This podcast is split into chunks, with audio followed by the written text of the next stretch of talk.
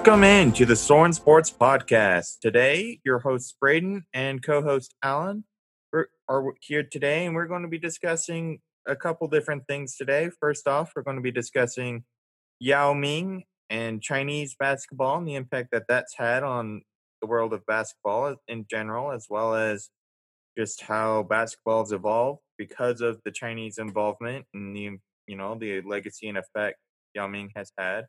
And then we're going to do a little bit of a time change, and we're just going to do a quick recap of the MLB postseason, give our thoughts and views on that, as well as quick World Series recap for all those baseball fans that listen to us, and we'll uh, we'll go from there. But first off, Alan, how you doing? Well, I'm doing good, Braden. I'm just just taking it one day at a time here in Texas, and yeah, just we're just getting ready for Thanksgiving season, which is about to happen in two weeks from now, and obviously heading home to Arizona with the family. And there's nothing quite like that getting away from the stress of work, school, whatever stress you got, and head home. It just gives you an opportunity to just not worry about it and and move on to other other things that will help you relax and and not worry for a couple days or what or weeks, whatever it takes, before we get back to to reality. Right, and I think that's the the thing we're all looking forward to this holiday season because you know it's it's going to be rough with everything we got going on. There's an air of uncertainty about how we'll celebrate, you know, but we'll hopefully, you know, we can all be with family and friends and have a mm-hmm. little get together. You know, it sounds like you guys are. I know my family will as well, and I'm looking forward to it. You know, like you said, holidays are a great way to just relax and be stressed. And after the year we've all had, I think that's uh, rather necessary. Yeah, absolutely. You know, and I think it's kind of fun that we're talking about basketball today because, you know, it's kind of snowing right now here in uh, Rexburg, Idaho. We got our first major snowstorm of the year. And, uh, well, you know, for me, when it starts to snow, you think of hockey and you think of basketball. Mm-hmm. And um, and this is about the time they'd be playing right now. And unfortunately, there's no games going on. So let's kind of get started and begin to relive some uh, old basketball moments. And yeah, absolutely. And also, yeah, and also later on, we do have, since we're doing some recap, we do have some breaking news in the NBA, which has been announced a couple days ago. But we'll go, we'll talk about that after we talk about Yao Ming, as you yeah. mentioned. We'll uh, we'll do that towards the end, and you know that might be maybe we might not get to our MLB stuff today, but maybe we'll just focus on NBA NBA off season. You know, we'll see where we get to. So yeah, absolutely. We just roll the ball is in the court in our court. So here we go. So to start off with Yao Ming, um, his impact in the NBA is huge. If you think about it, uh, where he came from, obviously China, if you look at it as a whole, it's a big, big market. Like if you think about that about it, not just because of the size geographically, you're also talking about a huge population, one of the most populous countries in in the world. And and to have and when you tap in into China, like yes, there are risks just because you have two different governments, you have two different cultures, two different mindsets, and how and how you're going to collaborate. But sports has brought people together, and and obviously having someone like Yao Ming in the NBA made a huge impact for China, not just as players, but also more commercially as now you've seen NBA players like obviously Kobe Bryant, LeBron James, they're making advertisements in China. So it goes to show with Yao Ming how he opened the floodgates for other players to, hey, you're welcome to do business in China. No problem at all. Yeah, and that's that's the major thing because you know we we didn't talk about it as much with the Soviet Union when we were talking about you know Vlad and Ar- Arvydas and all them, but once you know a business can begin to get into a place like China, you know different things can happen for those people. I mean, look at what McDonald's has been able to do once it's gotten into a country. People just hmm love McDonald's all over the world. Everyone knows the Golden Arches, you know. So it's it's going to be interesting to to see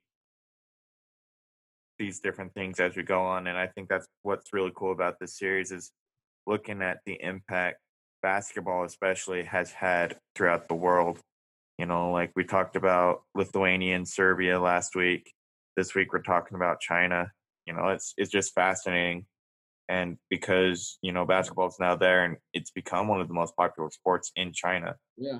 and that i think that's in large part due to yao ming and we'll probably get into that later on but it's amazing to see how once a business can go international and get a foothold in a place like china or you know back in the cold war era you know like the soviet union just how much it affects and changes that particular country Yeah, absolutely. And and though, although Yao Ming he had a short career, he played nine, ten seasons in the NBA, but his impact was right away. Like he he just had a personality that like it was just humble. Like he was re- like so relaxed and and really how he handled having billions on his back.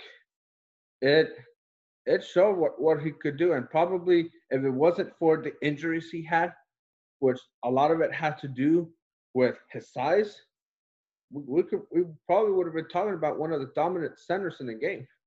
And and the reaction of Yao and how people, especially players, reacted to Yao, um, it was a little bit different. Like they never seen someone like that. Seven, especially like like Shaquille O'Neal. I remember um, he he did say that before with Yao, like I could use strength and go, and I thought, oh, easy. It's just like any other center I've played. I'm I'm gonna use my physicality and go at him. But because of how Yao played, not just he your your, your traditional center that oh, get it to me like near the basket, I'm gonna score. But Yao had a a jump shot that made Shaq like not go guard him, and because of that, his game had to change. Like now, I have to be more like finesse, still bring that toughness, but add a little bit finesse where Yao will not expect it, and and that's that's what Yao did. Like he made players change their game differently. Like if you're gonna beat me, okay, you're gonna have to do something else. You're gonna have to change your game 180 degrees, and that helped Shaq in in his career. And if it wasn't for that, who knows what would have happened? You could say the same thing for Tim Duncan, who had to do the same thing.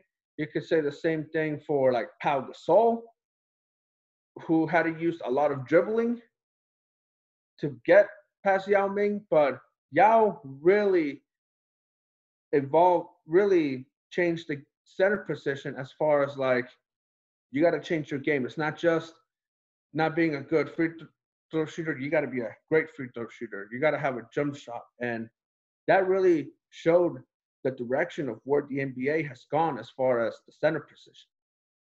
right we talked about a little bit about that you know in our last episode how you know they brought their their identities into it and their culture into the game Yeah, i think nothing was more exemplary of that than Yao Ming. I remember as a kid, I used to collect uh, baseball cards, basketball cards, hockey hmm cards, you know, just any sports cards I could get my hands on. You know, I got a little allowance from my parents, and so I'd go and get some baseball cards, you know, or just a sport card pack.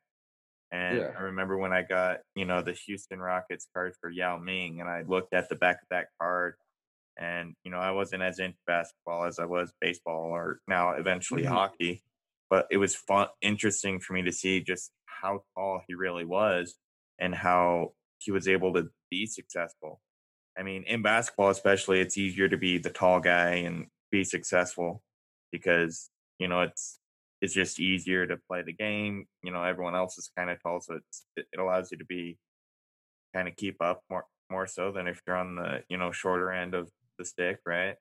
But like, mm-hmm. not very many people are seven feet tall, you know, and then go on to play basketball. And it's it's sad that injuries ended what probably was a great career, and had he not got injured as much, would have continued to be a great career. But we see that problem in a lot of sports where the taller guys they kind of get injured more because, especially as they're when they're younger, because they don't quite know, especially in that era, right, where there wasn't as many analytics out to and to talk about how the body works when you're play, playing a sport. You know, you know, like I think of baseball, we talk about Giancarlo Stanton and Aaron Judge, how they're always, you know, on the injured list, right? And it's because they're they're tall guys and they're big guys, and you know, baseball's a demanding sport, so it takes a lot out of you. And but now it they can learn from how their body moves when they swing the bat, or how they their throwing motion works, or all these different things. You know, I'm sure I don't know about basketball analytics, uh, and I'm no expert in that field at all but it'd be interesting to see if there's stuff like that out for basketball and just see how movement analytic are there for those players to become better. You know, if there is, that's probably a good reason why LeBron's been able to stay in the league as long as he has as well. Yeah, you, you could say that. Like obviously, um, as obviously the team that he played for got drafted by the Houston Rockets. They they obviously are the poster child of analytics in the NBA and and if you look at the like the Rockets franchise history, they've had the best centers in the NBA. Like they had Moses Malone when they started off, they made the finals. Then they had Akeem Olajuwon, who, in my opinion, I think he's a top three center of all time. He won back-to-back championships, and then from there they they went to Yao Ming, and obviously we talked about Yao his his impact there, and and now you look at that, it's like you don't recognize that team anymore because their thing, their analytics is telling them shoot a lot of threes, shoot a lot of threes. Let's not give it to the big guys down low. We're gonna just shoot a lot of threes, and we'll win and we'll we'll win and die with the threes. And and really, it just you see the involvement that now the big guy is like like you either shoot or you either step back and shoot a three or you're not going to be on the court and it just went away from what the rockets how what made them good was they always had a dominant big and and that allowed for for teams like the rockets to go nothing but up and with Yao, like he not just he not just did that for the Rockets commercially, but also as a team they were starting to compete for championships little by little. But obviously, like injuries got in the way. But despite that, he played hard. Like he was one of those guys that, like, good luck guarding this guy. Like I saw him in person versus the Lakers 2009, and he had a he had like 27 points, 12 rebounds, even though they lost. But I knew if these if they face each other, this is going to be a seven game series just because how they played and how how Yao played, especially like there was just no answer for him when he was healthy. Like, good luck guarding him. So, so yeah, like you mentioned the analytics, and it just goes to show you like how they went from dominant bigs to now we're just going to shoot threes till the end of the game. Hmm. And I think, you know, it's kind of interesting because as we look at, you know, major centers, you know, Nikola Jokic, right, with the Nuggets, you know, he does shoot a lot of threes, but he also, you know, he does, for lack of, you know, better terms, like small ball, right, where like yeah. go in, shoot the layup, shoot the two, you know, the free throw, do all those like small ball type things and it's kind of interesting because that's what wins games in the end, right? And that's what Yao Ming did. That's what the Houston Rockets did in this time period, and it's kind of, I mean, it seems to me that they've kind of gone for the more entertaining route of the threes and the slam dunks, right? Whereas it seems to me that the Houston Rockets held true to that small ball mentality. Yeah, they weren't afraid to shoot the big three in those big moments, especially with Yao Ming. But it seemed, you know, as I've watched footage, he would also go in and he wasn't afraid to go in and use his size to go in and get the easy layup mm-hmm. or get that easy free throw off. You know, he was he wasn't all about the threes like we see today. Yeah, absolutely. And and to look back on Yao, like now that he's in the Hall of Fame and he owns a team in uh, Shanghai in the Chinese Basketball Association, like like the market there in China has been unbelievable. Like even like if you look at the jerseys, he hasn't played for the Rockets in about eight years, but one of the jerseys they have he, they'll say Houston, they'll say Rockets, but in Chinese. They still have those merchandise in Chinese, and the impact is just still there. They'll still have Chinese advertisement, just because again, yeah. And we talked about markets, like when when one player makes it in a nation, everybody goes nuts. The floodgates open up. China, especially being a huge market, it allowed, like you mentioned, a business like the NBA to walk in and show their products, show showcase the stars, the superstars, the players, and show them, hey, these are the best. And that allowed, like you mentioned, China to become so popular in basketball. I mean, basketball becoming popular in China, and and really like it's it's unbelievable the growth that they've had, and I think it could it could grow as well. But obviously, we mentioned it's a different government, it's different ideology. So um, there's been some controversy surrounding the NBA and China in recent years, and it's something that really, like, you have to you have to know how to how to handle those situ- situations very well. Yeah. You know, and I think, you know, that's that's something I've been looking into personally about doing with a career is going into a league like the NBA or even the NHL or MLB, who are very international leagues and the leagues we focus on in this podcast, right? And it's it's just I think we need a lot more focus, especially in today's markets, on in international relations with these these leagues, you know, these big companies that and whatnot, because we can see, especially, you know, prime example, NBA tensions with China, right? They're they're kind of going up and down, up and down. It's almost mm-hmm. representative mm-hmm. of how the U.S. and China have these major tensions right now as well. Yeah, and I'll always say, you know, you can't remove normal life from the sports because it'll reflect it. And we saw that a lot this year, you know, with, you know, the racial issues and that came up and all these different things. Mm-hmm. They normally we would use sports as a distraction from all that, but no sports is like, what? Let's bring it to the forefront and be like, hey, this needs to be figured out. We won't play until we get more information. And they did that multiple times this year, which I think is really cool.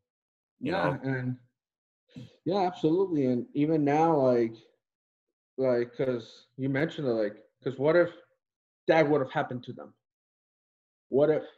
So like, it just goes to show, like, now we're in the forefront. Like, everything that we do in sports will affect outside, and that's why when um, it was around 2016, something like that, when I heard um, one of the controversies that I'm going to mention was when uh, the former Houston Rockets GM, now he's with the Sixers, Daryl Morey tweeted "Free Hong Kong," and this is in re- reference to like Hong Kong wanted to be independent from China, and the the response that the Chinese government did was like, "Oh, you're you're for that? Okay." Basically, we're not going to show any of the NBA games, period. and that resulted in lost revenue because of that. And and really like you got to be careful in in trying to do something like that and obviously like like they were later later later on able to to to bring it back and got into an agreement but it took several like two years like okay uh, like just for several months hey we're not showing any nba games because of the free hong kong movement that the gm did. And and like i mentioned when you have different governments like you're gonna have to find or and different ideologies not just in politics but in life you have to find a way to be in common ground that way. Like you get your product out but also you do it within how they they want to do it. And i know it's tough it's but it's part of the international relations game when adapt, adapting to the situation and and move forward with it. Exactly and it's it's important that you know especially with this particular issue where it's such a political matter you could argue that you know maybe that GM probably shouldn't have sent that tweet but you know it's also he's entitled to an opinion right? Yeah. we're all entitled to opinions but like i think you said it it's important that we all look at the major situation realize if we send that off that might hurt our league and our revenues from china because a lot of not not just chinese government but a lot of chinese people were in turn offended by that tweet probably. Yeah absolutely and that you know it it hurt relations with china you know and china has this great big market league i doubt they were playing in this whole pandemic situation with everything going on. In fact i'm sure they weren't. I'd have to go back and look but i remember you saying something earlier about in the year about how them they weren't playing. So it'd be interesting to see you know had they been playing would they have been allowed to show their games here? Like you know espn showed KBO games here right? Mm-hmm. So it's interesting to figure out and look at you know how relations between two different country states you know us and china are affected by sports world people you know i think it's important that we find ways to cooperate not only in the sports world but political Mhm. realm as well and it's interesting to see how it's all working out Yeah, and and also with China with Yao Ming, like I mentioned a, a moment ago, um, he like he now that he owns a team, he also opened the floodgates for even NBA players to like, you know what? Let me go play in China. Let me go play in China. And first one to do that was obviously Stephon Marbury, who, yeah, he was an uh, an all star, great player, but it was just how things ended in the NBA. Didn't work out for him.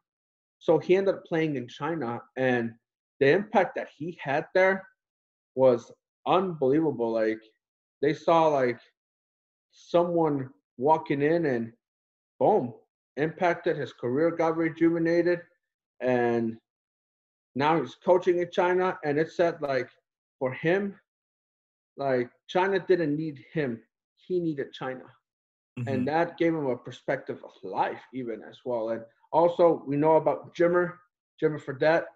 Like you saw his career in college. Unbelievable. Perhaps one of the best college careers ever. I'll probably say top three or five. But in the nba things didn't work out. Went to china and again relived his career again. So like with yao's impact it allowed the Chinese league to grow and be like, let's let's bring in stars. Let's let's bring in some of the best players who played in the NBA, bring them here. That way, like it even helps the players there to to really start looking. Hey, like I can I can play with the best, and and become a better player. So so Yao's impact is comes from both ways, not just like China being revenued, but also China welcome in the former NBA, some of the former NBA players who they've had great careers and they wanted to keep playing, or careers that uh they were so so, but they go to China and they basically become stars and and and icons there. Exactly, you know, and I remember because you know I remember watching a lot of Jimmer Fredette's college career, and you know my dad is an alumni at BYU where Jimmer, you know, played. Mm-hmm. We'd watch tune into a lot of those BYU basketball games, and the way he played was just awe-inspiring. You know, it was it's what a star player in any league can do. You know, like when we talk about baseball, we'll talk about it again. But the way Randy Arozarena eh, of the Tampa Bay Rays played this MLB postseason Mm-hmm. was is something similar to that. You know, it just you watch the game to watch him and see what he would do. You know, or like you know we tune into a lot of Lakers game because of LeBron. You know, we turn into Mavericks game because of Luka. We turn into Nuggets because of Jokic and all the other stars they have on there. You know, Knicks games. You know, they might not win as often, but we tune in because them and the Nets. They always have major stars go there because of the New York market Mm-hmm. you know, especially the Nets who had Carmelo Anthony and all these players, right? We tune in to watch them because we're entitled, in, we're not entitled, we're enticed by the way they play the, our our favorite game. mm-hmm. And so the fact that you know some players might not work in the NBA, they go over there because the NBA they don't have they don't let you develop like the NHL or MLB does with their minor leagues. NBA doesn't really have a minor league like the NFL doesn't. So it's either you develop right away out of college or you don't make it. Whereas some of these players, like maybe Jimmer was is a prime example, they needed a little adjustment to a professional level game, and so you know, in a sense, the China Chinese league can work as like a minor league. You know, I don't want to call it that because it's not that, but like it can work as that because some players they just need a little extra seasoning, developing, and if they want to give it back, give it another shot and go at the NBA level, they're they're welcome to it because you know they were still playing basketball and they had tutorship of a major star of Yao Ming who had, was able to influence the game incredibly well in China with his Shanghai team. Yeah, absolutely. And then even like also you, we've seen now rookies, like guys that, for instance, they'll skip college and they'll go play. Obviously, several of them have played in China or they'll go play like in Europe or Australia for that reasoning. They want to develop. And uh, yes, the NBA they do have a G like it's uh, called the G League, but um I think how, but the problem with it is like, it's like not a lot. There's you mentioned there's not a lot of time for development because it's not just the players who want to get called up to the NBA, but also you have coaches and general managers who they want to be up there as well. Like so, it's like everybody's racing each other in the G League to get to the NBA. And that's why a lot of these players skipping college to go play overseas is like the reason for is why they want to grow. They want to grow and learn from the best how to be professional. Obviously, going to a different country is different, but you get to see what's all about being professional, how to prepare, how to how to approach the game and how to really just live the life as a professional like because uh, you're going to get enticed by a lot of things. And when you're surrounded by guys who have been in the league for nine and more years then when you're ready and get drafted well those habits come back to you. And so that is why like just yao's presence in the nba allowed that. And then obviously him becoming the owner of, of a team in Shanghai, I think now he's the commissioner of the Chinese Basketball Association. But he had, he created that environment in which, hey, it's okay for you to develop. It's okay for you to to really develop yourself as who you are. And that's why now now you have uh, players like even like obviously one of the guys with the Celtics, like he Brad Wanamaker's his name. Yeah, he played college college basketball at Pittsburgh, but he didn't get to the NBA until two seasons ago. And he's like in his early 30s. So it goes to show you that yeah, he wasn't good at that time, but him being overseas in Europe Like he just came from Turkey where they were in the final four of the EuroLeague. It shows you like like being in your overseas helps not just your game, but also it helps your demeanor, it helps your personality and and I think that's why like you see the the saying of oh go travel around the world. You look at the world very differently and also you you see yourself very differently and want to make those changes in your life. Hmm And I think, you know, what's great is, especially, you know, I think that's a great way to look, start looking into, you know, Yao Ming's impact on basketball, right? We know how, his impact on Chinese basketball, but NBA in general, right? Like you and I, we were, you know, you were a teenager. I was just, you know, barely getting there, and you hmm know, but we all, but we were both just getting infatuated with the sports leagues that we now uh, talk about, you know, in this hmm podcast, right?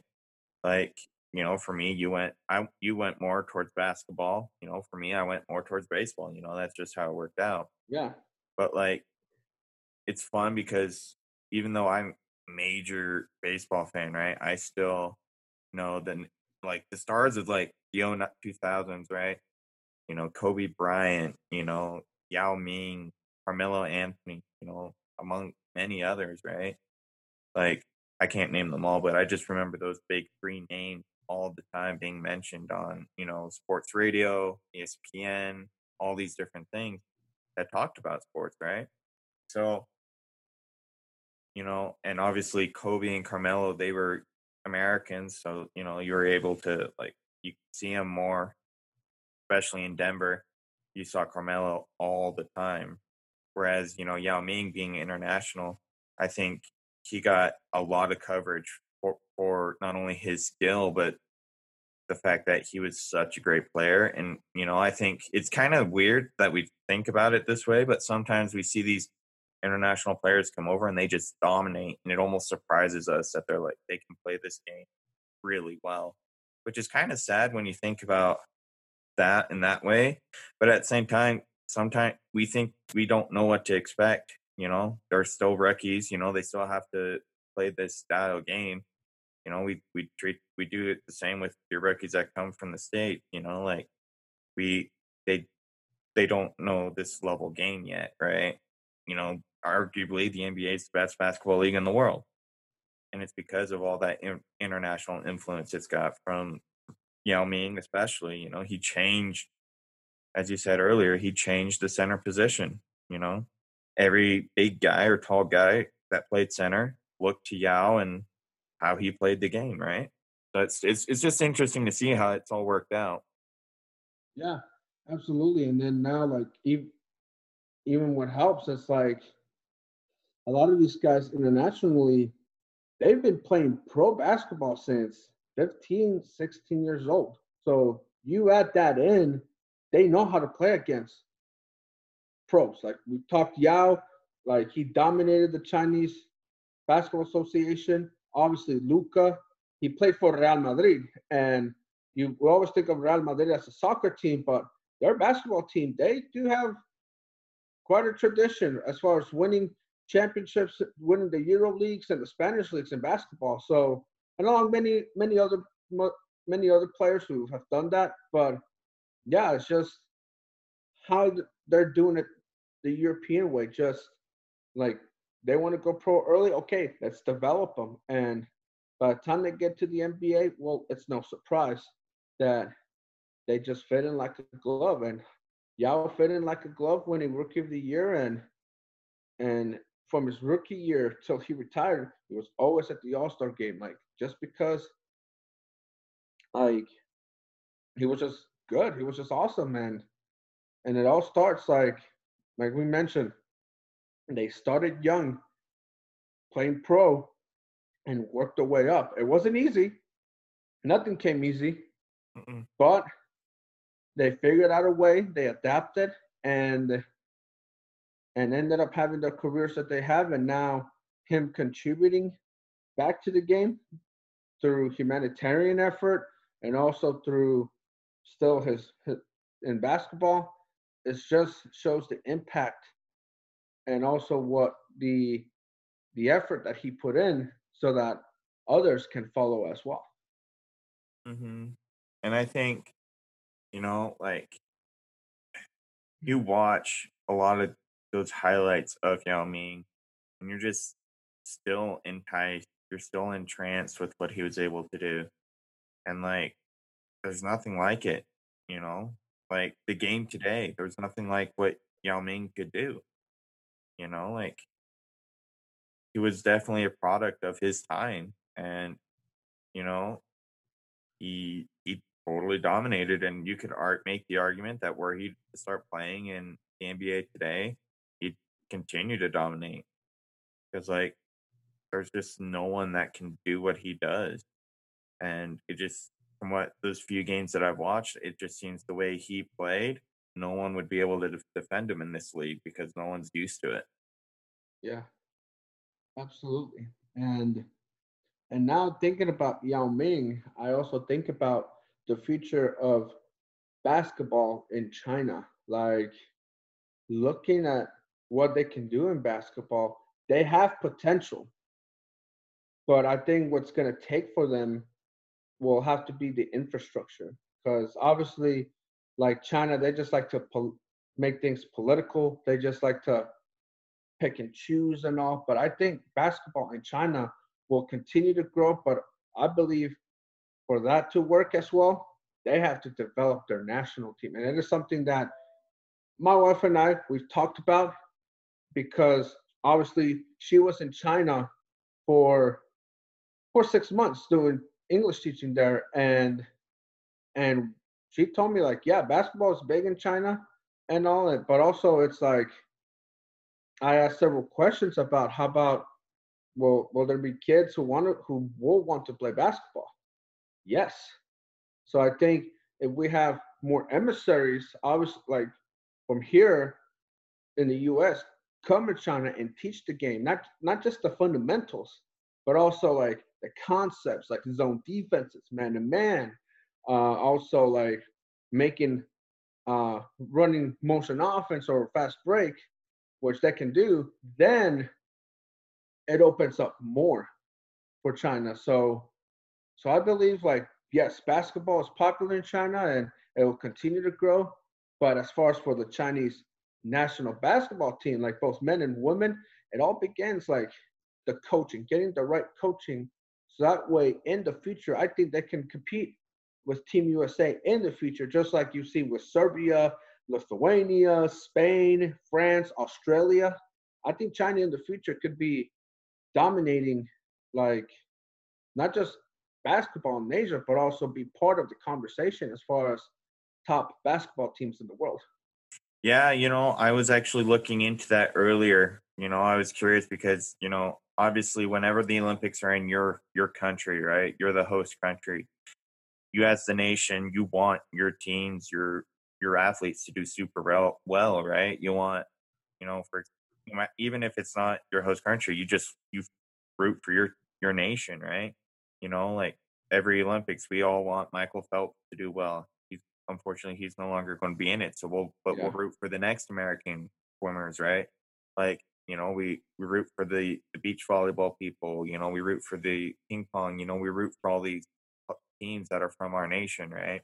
So I was curious to see in basketball in 2008. You know, it's because especially when you're the host nation, you want to do really well, show a good footing of be like, this is what our country can do. And China, they almost made it to the semifinals. They almost beat Spain in the quarterfinals in 08 you know, and that was mm-hmm. with Yao Ming on that team. Yeah. And so it's just it's cool to see how even in 08, you know, China was starting to make progress towards becoming dominant in basketball in general. And I think for the Olympics to happen this year, we could have seen maybe a Team USA and Team China finals for the gold medal. You know, it would have been. In, I don't know if that's how it would have played out, but it would have been really interesting to see if that's what worked how it worked out. Probably considering that the Olympics is, will be in Japan and in Asia, so sometimes geographically, like teams teams like that do well. Like obviously, we saw Croatia make a deep run to the finals because obviously they had a good team, but also it had to do a lot with location, where it was, Russia. The altitude played a huge role, you could say, but also that could have happened. But but yeah, who knows? Who knows about that? And and I just believe believe that anything can happen. But with China, like the more they develop basketball players, and I think for several of them, like playing in, I would, yeah, the CBA should continue to grow, but also I think playing in better basketball leagues, like whether probably like in the Euro League, if a lot of those guys played in the Euro League, then you can see China grow as far as basketball. Or if some of them decide, you know what, I want to play college basketball in the US, oh, then do it. Then I think we're going to see not just how, oh, it's Chinese basketball, but Chinese basketball well rounded, well versatile and balanced that you could combine all all what they learned in different leagues from different coaches and apply it to how to how it can get it done in China. No, totally, I agree, and it's it's interesting because it all, you know, I don't know if Yao Ming was the first Chinese player over in the states, but he definitely had a large impact on basketball. And there's been, well, we haven't seen, you know, a flood of Chinese nationals in the NBA since he's departed. There's still been tons of fans from China that are are watching the games you know, there's still a chance that we'll get eventual flood of Chinese basketball players in in the NBA. You know, just like we've seen with Serbia and Lithuania. You know, we'll probably probably eventually even Greece. You know, with the the Antetokounmpo brothers, right? So it'll be interesting to see just how much how this will eventually play out because it's harder to decide what Yao Ming's eventual legacy will be because we're we're still living it, right? You know, mm-hmm. we're still going through the process of him, his legacy being cemented in what will eventually happen. He cemented his playing career, but his imp and his playing legacy. But this legacy is more about how it affects the perception. You know, we've talked about how basketball has become a lot larger in China. And because of that, more kids are interested in playing it but how is it eventually going to lead to an influence, an influx of Chinese players in the NBA? That's what we're still going through. Yeah, absolutely. And it'll take time, it'll take a while, but I believe it, it will happen in the future. And and it's all about those independent thinkers, like independent basketball players that not just they want to contribute to China, but also want more around the world and more to do with like getting themselves out there and show, hey, like we know, like we also care about the world, not just China. So, mm-hmm. so that will be something to look at, and for several years, and and hopefully, like the more international teams we have besides the U.S. competing, then it gets exciting for basketball. Now you get to you get to see, oh, I never heard of this player but he plays in the EuroLeague, but he's good. Okay, all right, there's someone to keep an eye on. Like it gives you ideas of different players besides the NBA, the guys who play in the NBA that show why their teams are good, and they're always mentioned in conversations to win to win gold or or bronze every year. Exactly. And I think as we look towards the future, I think that's a great segue into discussing, you know, those the NBA news that's come out recently with them giving their starting dates, and you know, let we can go into a brief recap of yeah the NBA Finals, postseason, and, and eventual news. So. Yeah, pretty much. Obviously, we're we're gonna start with the big one. It just happened a couple days ago. The NBA will be restarting again on December 22nd. And really, I, with training camp with players reporting to training camp December 1st. And really, I, I say it's a smart move. I know some people are like, oh, well, if you guys are making starting the season December, I'm not playing. I'm not I'm not gonna play the first half. But I think them playing December is good, especially since you're near Christmas. And Chris and basketball and Christmas go together.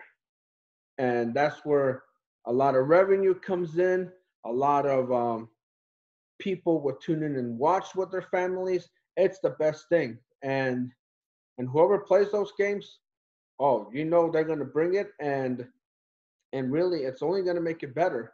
Had they decided to push it to January, which that was one of the talks, they would have lost one billion, not million, billion in revenue. So now, them starting in December, I think it's going to bring a lot of excitement, but also it's going to bring a lot of excitement because on November 18th, they're going to do the draft, the NBA draft. Next day, it's free agency. So they're moving the ball pretty much as far as everything is going, and pretty much as far as but as far as bubble goes, there's not going to be a bubble. There, it's going to be how in the NBA, I mean, how the NFL is doing it. You just travel with travel to the stadium. As far as fans are concerned, they haven't mentioned that at all. That will probably be talked about later on. But but yeah, the NBA is with in relation to fans. Sorry for cutting you off, but with the fans, I wouldn't be too surprised if uh, we see what the MLB did eventually, let, letting fans into the games at yeah. lower capacity.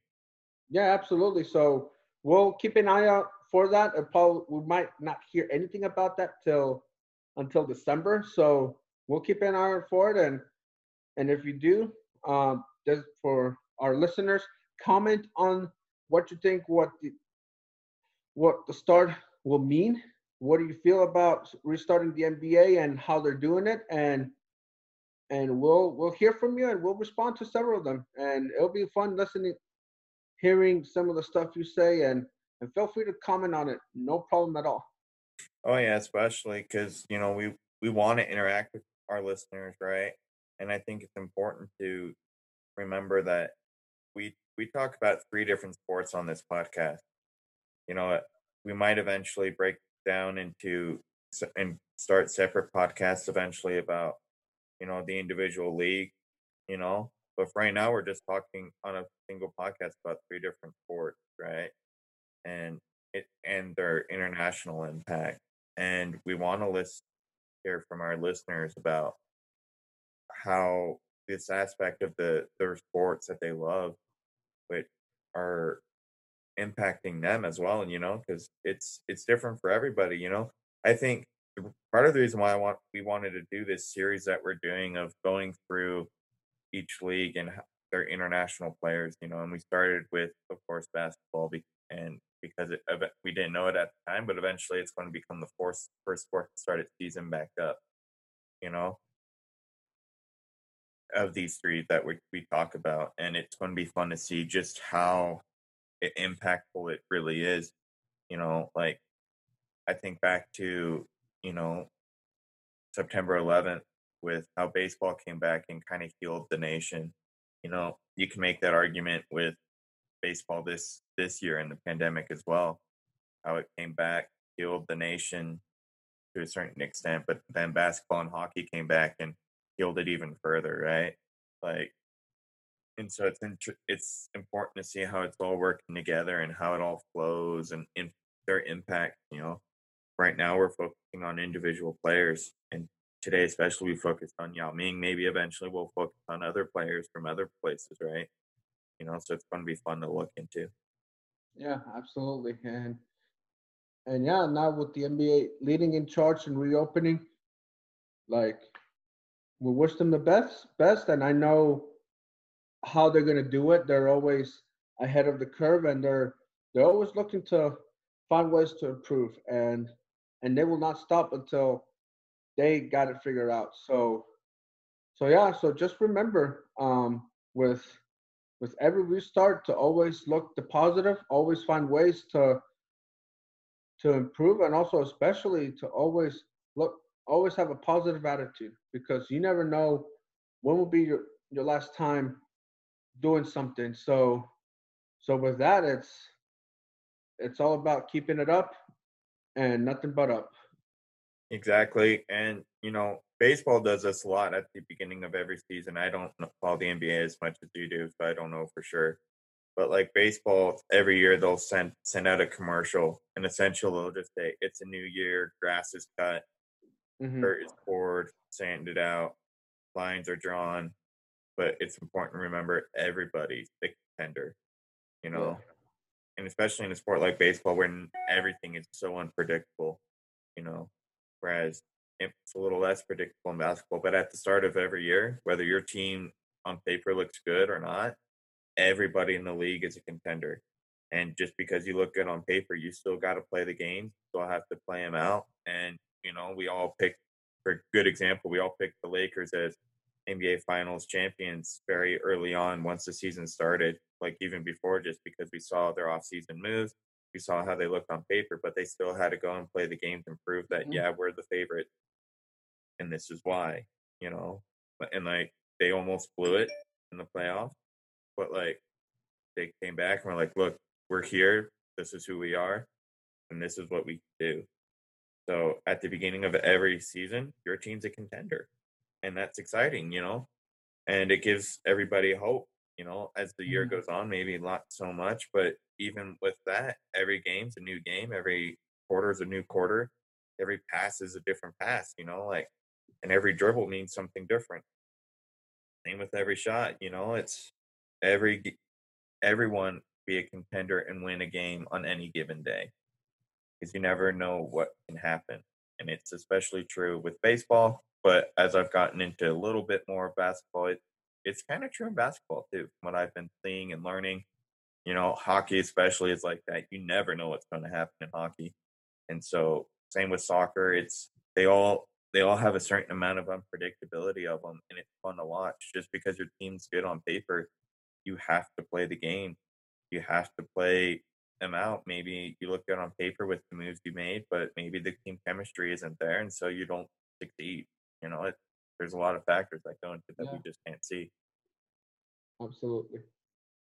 Absolutely, I do agree with you. So I don't know if there's anything else we we we can move on with, but other than that, this has been a another great episode, another great opportunity not just to relive, but also to look ahead to what what could happen in, Mhm. in the future. And so, in one of our future episodes, hopefully, we get to talk about now We're recapping the World Series, what will happen next season, and then we'll also could hopefully continue the same way we've been doing, but in baseball, as far as mentioning one of the countries and the impact that several of the players have had, Exactly. and just move forward from there. yeah, I know there's still a lot of basketball players that we'll want to go through. So that'll yeah. probably be uh, an episode that comes up in the later weeks. I I think tomorrow we'll go through and talk about our baseball memories and recap see postseason and season in general. Talk Yeah, about that World. Series, and it'll be a quick interlude to the rest of the series, and we'll mention any news as it comes up, whether it be NHL, MLB, NBA. You know, so you know, great episode, Alan. Let's keep it going, and everybody stay safe out there, and let's get going. Yeah, get going. Stay safe, and until next time. Till next time.